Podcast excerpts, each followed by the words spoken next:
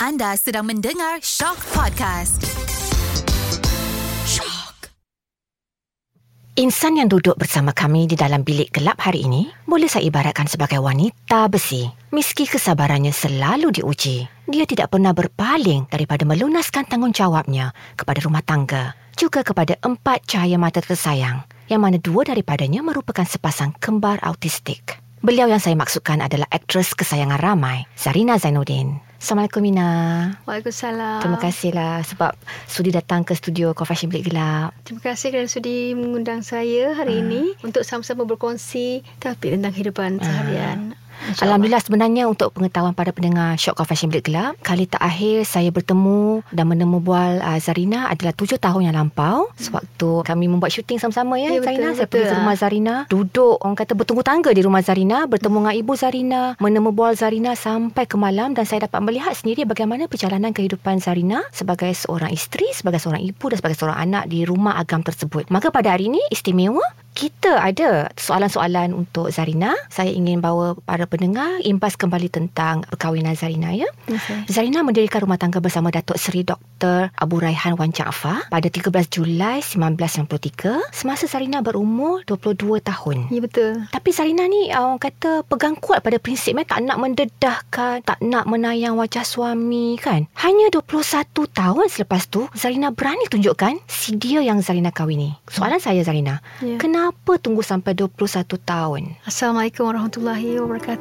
Okey, untuk pengetahuan semua, saya berkahwin atas keizinan isteri pertama dan masa saya jumpa dengan isteri pertama, saya ada buat perjanjian. Dia cakap dia izinkan saya kahwin tapi jagalah maruah suami dan jagalah maruah dia juga sebab dia akan keluar dengan suami. Dia tidak mahu nanti orang kata, "Oh, itulah suami Zarina, itulah suami Zarina." So saya kena jaga maruah dia juga kan supaya dia selesa nak keluar ke mana-mana dengan keluarga. So di kalangan keluarga saja yang tahu. Tapi 21 tahun tu Zarina, Mm-mm. lama betul kalau anak tuna tu dah boleh kahwin dah katanya kan. Lah. Mana datangnya keberanian Zarina untuk akhirnya uh, menceritakan kepada umum? Pada satu hari saya syuting dekat Ulu Langat Saya balik ada orang ikut saya Orang tu ingat saya ni single mother So saya cakap saya tak saya isteri orang Saya cakap oh dia kata tak pernah nampak suami Sebab saya tak pernah hebat Oh nak try lah ni. Wah biasalah. Seorang yang kita single Lepas tu Saya balik saya cakap dengan, cakap dengan suami Saya bincang dengan suami Dan saya bincang dengan madu saya juga Saya cakap Boleh tak kalau kita buat majlis Saya kenalkan suami Saya kenalkan sekali kakak lah Mula-mula dia agak berat lah Dia cakap Kenapa untuk apa Lepas tu bila saya kata Saya nak orang tahu yang saya ada suami Dan ini suami saya Lepas tu dia izinkan Hmm. Dan kami buatlah majlis Kenalkan suami dan madu saya Perasaan Zarina masa tu lepas dah tunjukkan kan wajah Mm-mm. sebenar suami.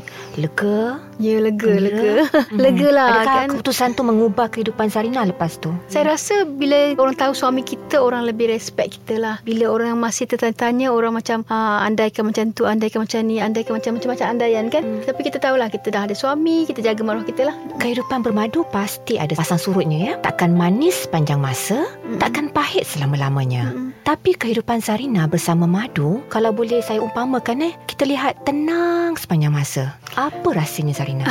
Saya pun macam orang lain juga. Ada kalanya bergelora juga kan? Mhm. Tapi saya sedar diri saya Saya tumpang suami orang. Macam itulah. Saya umpamakan diri saya lah. Saya yang kedua Dan saya sedarkan diri saya Yang mana suami dan isteri pertamanya Hidup susah-susah dulu kan? Sebelum dia senang Dia susah dengan isteri pertama Bertungku lumus Lepas tu bila saya datang Dia dah ada semua. Jadi saya tahu Benda tu adalah satu Tekanan yang berat untuk isteri pertama. Macam dia rasa kita nak merampas hak dia. Jadi saya kena tahu bawa diri. Bila kalau kita tahu bawa diri InsyaAllah orang akan terima kita. Dan saya pun bukan jenis yang duduk rumah Duduk lepak. Saya bekerja juga. Awal perkahwinan Saya tak tahu apa-apa.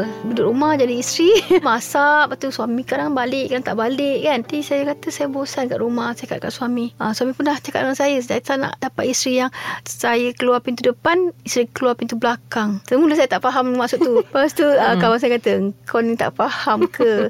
Maksudnya dia tak nak isteri dia Nanti menduakan dia lah. Maksudnya Mm-mm, sekarang belakang-belakang buat benda tak elok ke apa kan. So uh, faham tak maksud dia? Ah faham okey. Maksudnya belum ada kepercayaan dari pihak suami terhadap saya lagi. Jadi lama hubungan tu. Walaupun suami saya kaya tapi Mm-mm. bukan suami saya terus beli saya rumah. Beli saya kereta boleh tak ada. Cuma dia ada bagi duit bulan-bulan lah. Faham. tanggung saya. Tapi saya menyewa dari satu rumah satu rumah. Subang Jaya tu satu Subang Jaya tu saya dah pusing. Pusing pusing pusing pusing. Sampailah tahun ke-13 Mm-mm. barulah suami beli rumah. Setelah dia rasa yakin dengan kita baru dia beli rumah itu pun atas nama dia bukan nama saya dan rumah tu pun sekarang dah dijual dan sekarang selepas gila ada jatuh bangunnya bila suami saya berniaga dia berniaga kan seorang usahawan bila uh, bisnes dia jatuh dekat situ ada saya Faham. saya masih ada kat situ Mm-mm. dan saya cakap dengan dia, abang, abang ada dua isteri dan anak yang ramai. Kita orang ni tulang belakang abang. Kat belakang ni sokong abang. Abang jangan risau. Kita tak perlukan duit 7 juta lagi. Hmm. Kita dapat sikit pun jadi.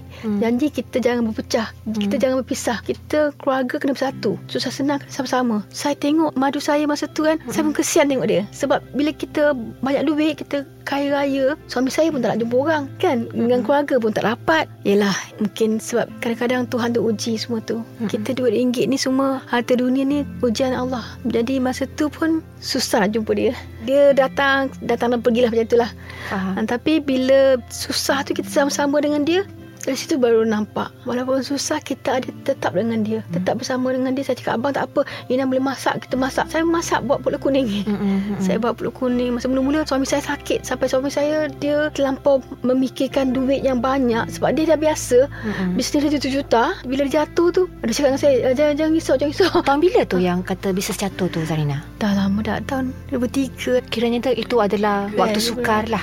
Ah, waktu sukar tu Masa tu suami saya dalam ward Saya ingat lagi Suami saya jatuh sakit Dia Hmm. kena penyakit hati Muka kuning Mata-mata semua kuning Saya doa Ya Allah Tuanku bagi dia sembuh je lah Saya kata tak apa Kita sama-sama lah Kita boleh-boleh ni Sampai Hmm. nak bayar duit Bil hospital pun tak ada duit Saya kata dengan doktor Boleh tak kalau saya bayar bulan-bulan So saya bayar bulan-bulan Bulan-bulan Hmm. seribu Seribu Hmm. Masa tu kena hospital Kelana Jaya Medical Center 13,800 So sebenarnya saya bayar seribu Seribu Seribu Hmm. Seribu Seribu Dan saya ambil syuting tu Sampai dua syuting saya ambil Saya ambil ni Saya ambil ni Habis syuting ni Saya lagi sini. Lagi habis lagi lagi lagi. Sebab suami saya tak boleh buat apa dah. Jadi saya cakap tak apa. Kena support dia. Ambil peranan pada waktu Ah, tu. Belas siang Isteri pertama jaga. Mm-mm. Malam saya balik syuting Saya terus pergi. Saya pula jaga. Lepas tu besok Isteri pertama juga jaga. Hmm. Sampailah suami sihat. Dia sihat Alhamdulillah. Dia doa ke Allah. Allah tengah. Saya cakap Kita tak nak juta Kita nak dia sihat. Ha, Betul. Allah bagi Kesihatan dia baik balik. Mm-mm. Alhamdulillah. Saya tengok madu saya Makin lama makin, makin rapat. Kita makin Faham. rapat Kita makin rapat. Mm-mm. Dan sampai Dia ajar saya tu Dia ajar saya ni Dia ajar saya tentang kehidupan. Bagi saya dia ajar saya tentang kehidupan. Saya bukan orang yang pandai. Saya, saya tak ada pelajaran tinggi. Tapi dia ajar saya. Zarina awak kena buat ni Awak kena buat ni. Mm-mm. Awak kena buat ni. Dia juga yang berdisiplinkan saya. Mm. Eh Zarina Awak ni lambat-lambat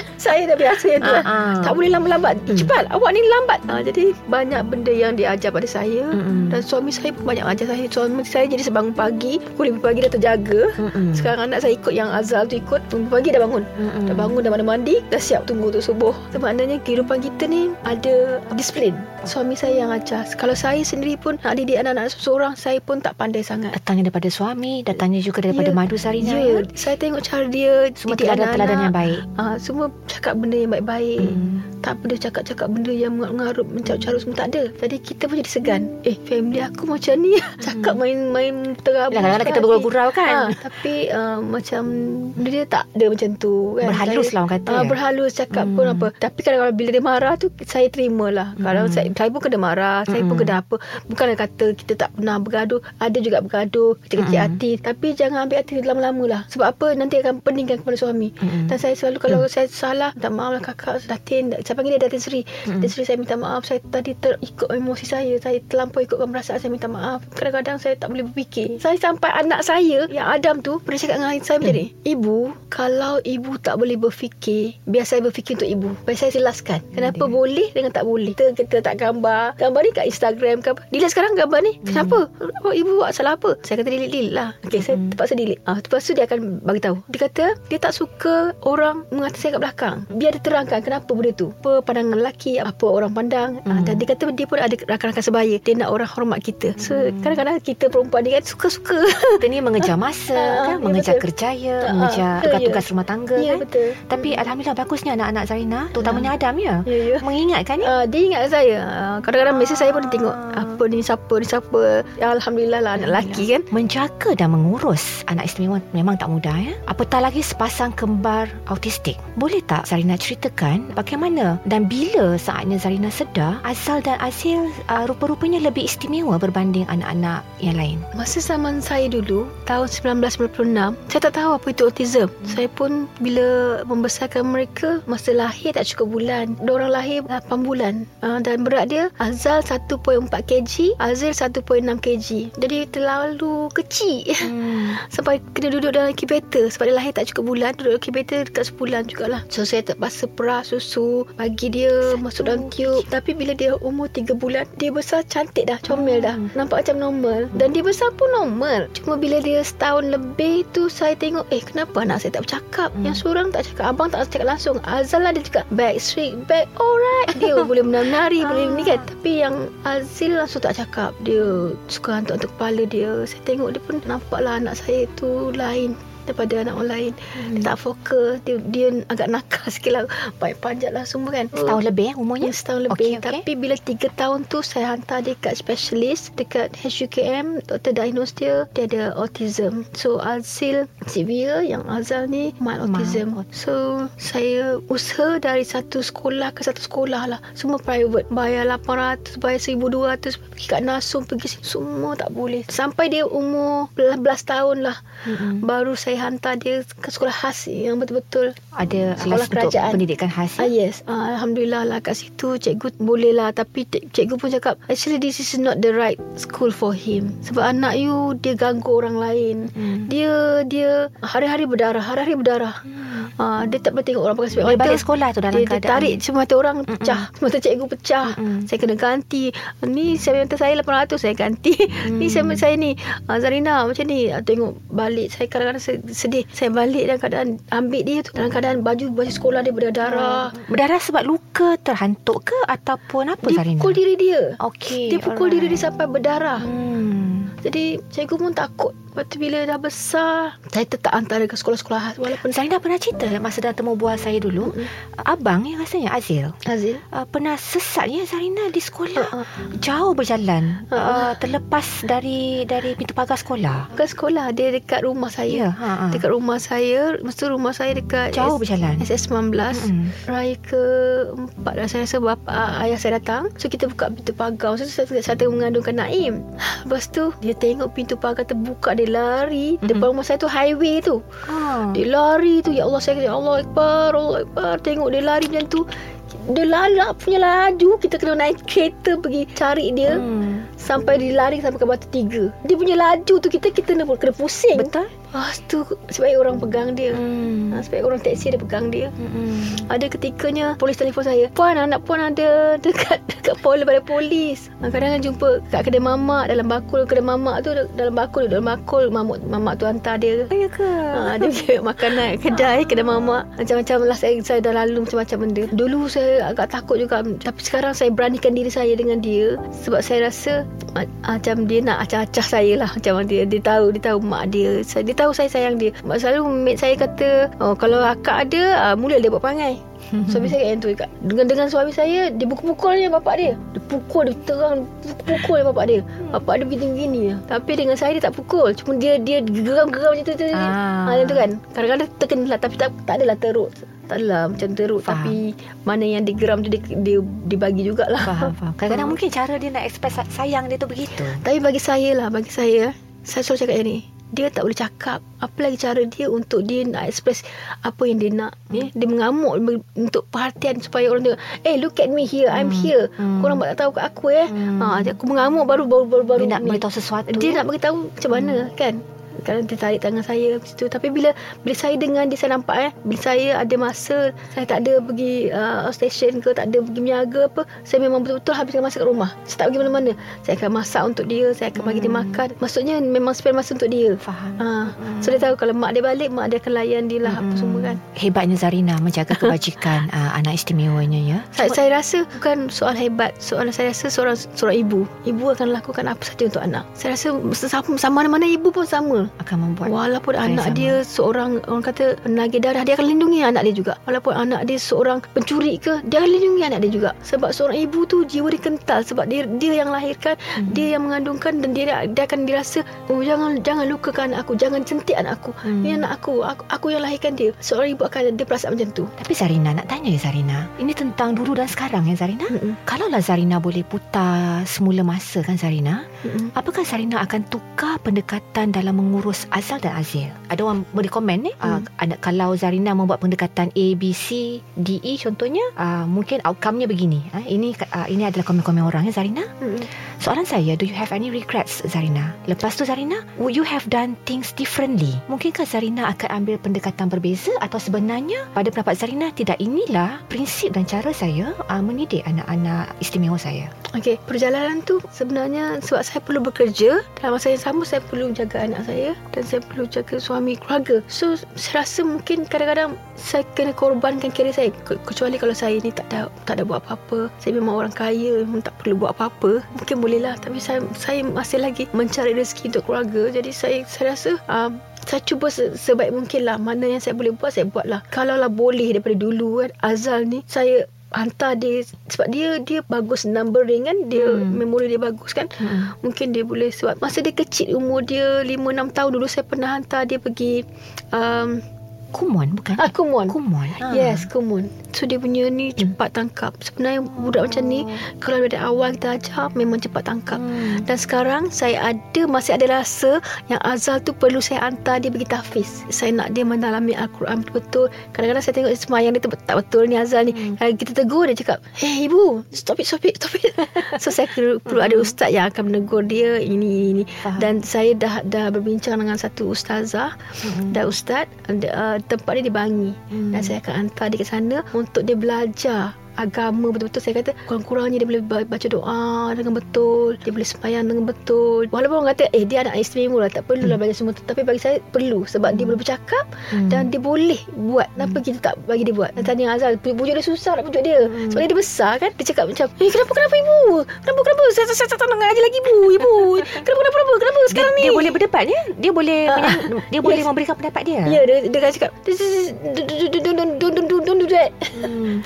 Azal Azal kena belajar ni ni Pujuk-pujuk Dia nak Saya cakap Azal macam ni Macam ni macam ni Lama dia kata Baiklah ibu Saya cakap Hmm. Alhamdulillah Azal bila cakap yang tu Ibu rasa gembiranya Ya Allah Hmm. Sebab saya tahu saya ni sebagai seorang manusia banyak dosa. Saya nak anak-anak saya kalau boleh biar ada ada agama. Itu penting. Basic agama tu penting. Saya cakap dengan anak saya, semua saya kata, korang buat apa sekalipun semayang. Tak dapat buat satu, tak dapat buat lima, buat empat. Tak dapat buat empat, buat tiga, tak dapat buat tiga, buat dua, tak dapat buat buat satu pun jadilah. Jangan langsung tinggal. Kena ingat Allah. Kena ingat so Allah yang bagi kita rezeki. Baik ibu baik. Tapi Alhamdulillah. Masa tengok anak saya Adam, Naim, semua yang tak tinggal. Alhamdulillah.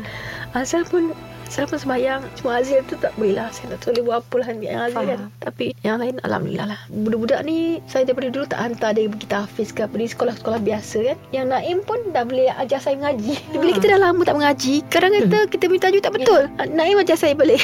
Naim tolong ajar ibu. Ajar ibu mengaji. Ya, Ibu mengaji ni ni Okey baca dia boleh awal, awal balik Dia ajar saya.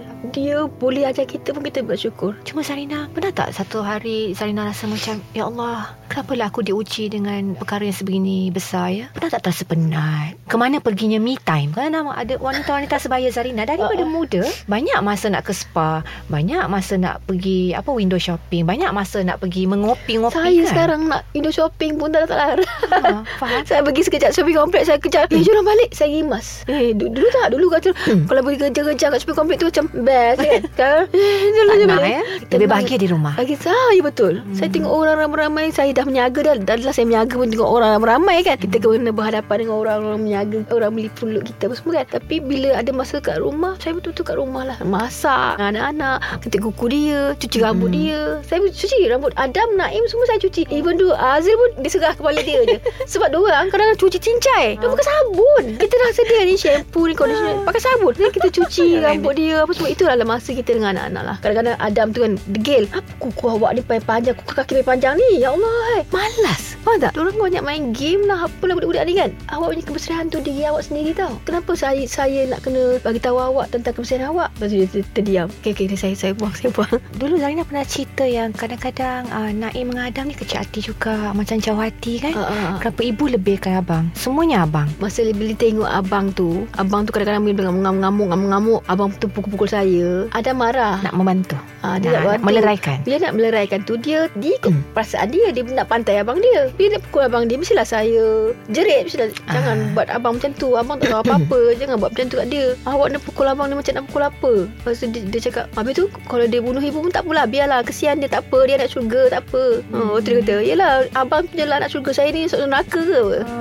Cakap Itulah Sentimen-sentimen itulah Zarina Jadi Zarina soalan saya Susah tak Zarina Nak menjadi seorang ibu yang adil? Bagi saya tak susah sebenarnya. Saya rasa saya tetap macam dulu juga. Saya tetap balik. Kalau pada balik saya masak untuk orang makan apa semua. Saya tetap pergi masuk bilik dia tanya "Ah, kenapa bilik awak saya pada tetap macam tu juga. Saya tetap macam tu juga dan saya bukan tadi disebabkan saya lebih masa dengan Aziz yang ini terabai tak ada. Saya rasa sama je. Tetap saya sediakan makanan yang sama. Mm-hmm. Apa semua sama. Tak ada beza-beza anak-anak. Sebab bagi saya anak tu sama je. Tak ada beza ni macam tu macam tu. Cuma dia orang rasa lah sebab kita lebihkan masa dengan yang special ni kan. Special ni bukan lebih masa apa. Azil tu kadang-kadang sekejap pergi kedai. Sekejap pergi kedai. Kita nak mengikut dia pergi kedai sampai anak ya itulah bagilah memanjakan dia. Beli lagi, beli lagi. Dia beli benda yang sama. Besok khabar, besok khabar, besok khabar yang sama. Nak tanya Zarina Saya tahu Zarina pernah Kata curhat ya Di dalam media sosial Bila mana masyarakat kita Yang tidak memahami ya, Anak-anak istimewa ni Dia melabel anak kita ni gila Apa komen Zarina? Diorang tak pernah tengok Kita tak boleh salahkan orang Sebab diorang tak pernah tengok Situasi tu Dia tak pernah ada Manusia yang macam tu Dalam hidup dia Tiba-tiba dia tengok anak tu Tiba-tiba potong queue Oh tu orang ambil macam tu Masuk-masuk dalam dalam kaunter Dia rasa macam Eh budak ni gila ke? Dia rasa macam tu. Dia berasa budak tu Kurang akal fikiran waras, Kurang waras Sebab apa? Bertindak melulu kan. Sebab mereka tak mengalami Dia tak pernah tengok keadaan tu. So dia rasa pelik. Sebab bukan semua orang Ada anak macam tu kan. Faham? tapi sekarang saya nampak uh, ibu-ibu apa dah dah lebih open ya tentang anak-anak mereka yang autism. Dia lebih Lebih celik Ah, tentang lebih celik. Lebih, dia, mereka, mereka lebih anak-anak istimewa. Ah, mereka lebih saya cakap eh mereka lebih terbuka sebab dia dah nak, nak bawa anak keluar. Saya cakap jangan biarkan anak kita macam katak bawah tempurung. Kesian dia. Betul juga. Dah lah dia macam tu. Hmm. Awak biarkan dia busuk, awak biarkan dia macam apa? Tak dapat melihat dunia Ha, kata awak eh? biarkan dia macam betul-betul nak cacat kan? Awak jaga dia Buat dia macam normal. Bagi dia bercampur dengan masyarakat Bagi dia seronok Bagi dia enjoy. Saya bawa anak saya pergi tengok wayang Saya bawa anak saya pergi shopping komplek. Kalau dia lari saya kejar. Apa masalahnya? So anak saya. Saya kena jaga dia Dan saya selalu aware Bagi tahu kat orang ah, Anak saya autism minta maaf ya Anak saya autism Hmm. je minta maaf ya. Saya akan bagi tahu macam tu. Saya pernah juga datang ke tempat makan Tiba-tiba keluarga ni Satu keluarga ni bangun Terus cari tempat lain Keluar daripada restoran tu Tak suka tengok Takut anak kita Buat apa-apa kat family dia ke apa Pernah Tapi saya tak kisahlah Dari mana datangnya kekuatan perasaan Zarina tu sebenarnya? Zarina ni dilimpahi perasaan merendah diri. Sanggup mengenepikan kepentingan diri sendiri demi keselesaan dan kesenangan orang lain. Zarina ni banyak berkorban. Dari mana Zarina belajar? ya? Da- Adakah mewarisinya daripada ibu, ayah? Sebab tak semua orang boleh duduk dalam kasut Zarina. Tak semua orang sanggup merancau kehidupan sebagaimana Zarina melaluinya dengan tenang dan sabar ni kan? Kita dah lalui Kita akan rasa benda tu Orang kata ala bisa tegal biasa. Hmm. Benda tu dah terjadi. Memang memang kita tahu anak kita macam tu Dan kita terima redha Ya Hmm. Allah bagi. Terimalah. Terima kasih Allah bagi kita anak macam ni. Kurang-kurang anak ni adalah Anak yang akan bawa Tarik tangan aku ke syurga Kalau dapat insyaAllah. Jadi kita kena bersyukur sebenarnya. Dan saya tak pernah rasa macam Anak ni menyusahkan aku. Tak ada. Tak rasa macam tu. Kalau saya pergi mana-mana Pergi overseas sekalipun Saya bawa dia. Saya pernah Hmm. bawa dia pergi London Dalam flight tu. Dia cengkam tangan saya Sampai luka-luka Dia takutnya naik kapal terbang tu kan Hmm. tapi saya bawa juga Saya bawa juga Saya tak Hmm. tinggalkan dia Saya kata Kalau kita nak seronok Sama-sama seronok Kalau kita nak apa Sama-sama Kalau nak pergi kadang-kadang anak saya yang Adam dengan dengan tak payahlah bawa dia. Eh, kenapa dia kat yang tu? Ini pun anak saya. Ibu tengok ibu tengok tengok. Saya dah kata jangan bawa dia kan. Tengok kat London tu ada apa? Neighbor datang Hmm. ketuk pintu. Hello, uh, you need help? Anything wrong? Dan Ah, tanya ada benda faham, masalah kan. Ah, ah. Kita explain. Mm-mm. Oh, dia lebih faham Ah, kan. Kita nak buat macam mana dah Faham. memang macam tu budak tu kan. Meneruskan kehidupan seperti biasa ya, seperti betul, biasa. Betul. Kena teruskanlah.